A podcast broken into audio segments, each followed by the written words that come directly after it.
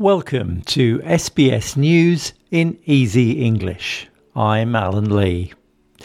Greater Sydney's lockdown has been extended until the 28th of August. Restrictions will continue in Greater Sydney, Wollongong, and the Blue Mountains. Three more local government areas in Sydney have been added to the list Campbelltown, Parramatta, and Georges River. 177 new local cases of COVID 19 were recorded in New South Wales, with at least 46 infectious while they were in the community. It's the highest number of daily new infections recorded in the current Delta outbreak.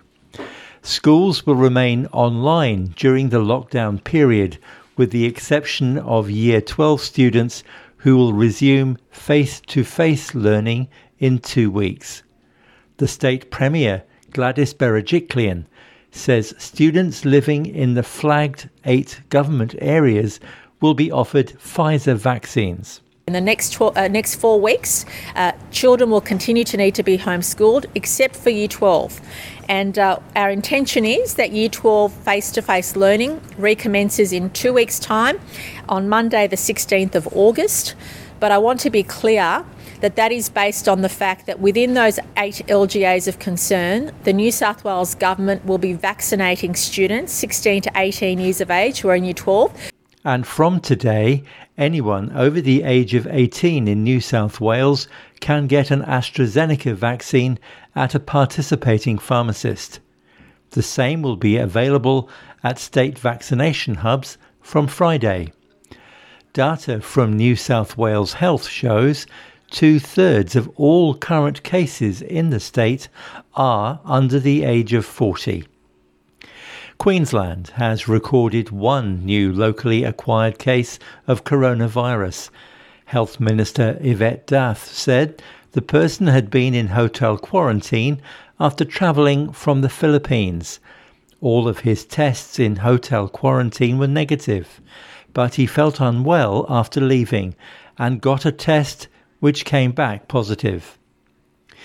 Victoria has recorded eight new cases of COVID 19 who were all in isolation for their entire infectious period.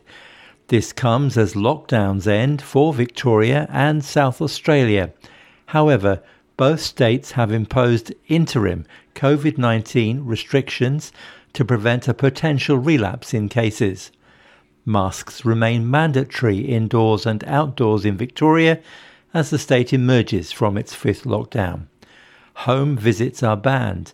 However, people can gather outdoors in groups of 10. On campus classes resume for school students, while hospitality venues, beauty salons, and gyms can operate but with restrictions and density limits. Authorities in the United States are recommending fully vaccinated people should go back to wearing masks in indoor public places in regions where there's high transmission of COVID 19.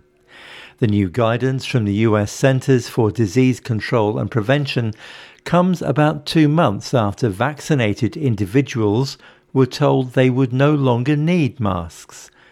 The Centers for Disease Control and Prevention Dr. Rochelle Walensky says the Delta strain is changing what authorities know about coronavirus. In areas with substantial and high transmission, CDC recommends fully vaccinated people wear masks in public indoor settings to help prevent the spread of the Delta variant and protect others. This includes schools.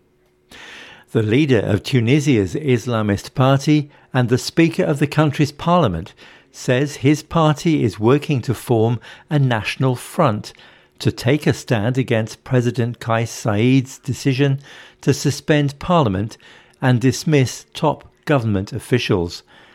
The head of the Ennahda party, Rashid Ghannouchi, called the move a coup saying his party will seek to take control of the country's fragile democracy. He says the goal of the National Front is to pressure the president to demand the return to a democratic system. And that's SBS News in easy English. I'm Alan Lee.